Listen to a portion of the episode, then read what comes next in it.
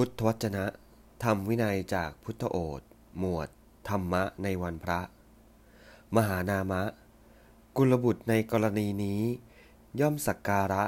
เคารพ นับถือ บูชา มารดาและบิดา ด้วยโภคทรัพย์ที่ตนหามาได้ จากความขยันหมั่นเพียร สะสมขึ้นด้วยกำลังแขน มีตัวชุ่มด้วยเหงื่อ เป็นโภคทรัพย์ที่ประกอบด้วยธรรม ได้มาโดยธรรม